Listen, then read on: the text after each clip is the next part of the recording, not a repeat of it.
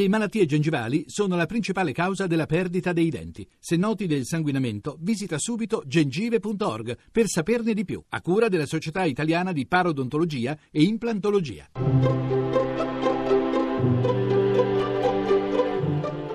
Il pensiero del giorno.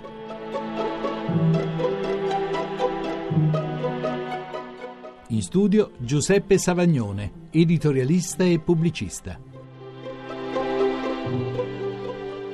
L'infinito di cui parlano Leopardi e tanti poeti, magari come lui non credenti, non si trova negli spazi fisici, ma è già in qualche modo dentro di noi, come lo stesso Leopardi suggerisce nella poesia intitolata L'infinito, dove è evidente il limite materiale posto allo sguardo da una siepe che, nota l'autore, da tanta parte dell'ultimo orizzonte il guardo esclude.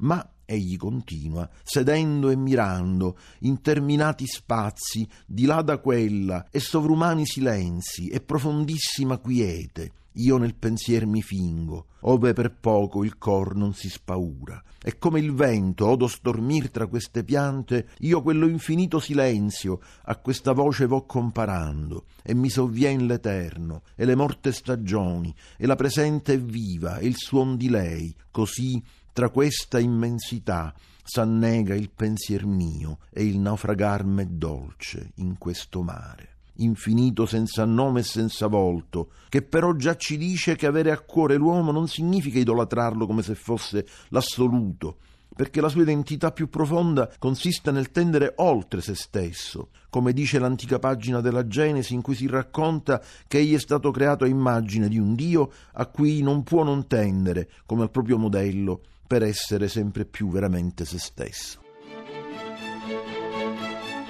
La trasmissione si può riascoltare e scaricare in podcast dal sito pensierodelgiorno.rai.it.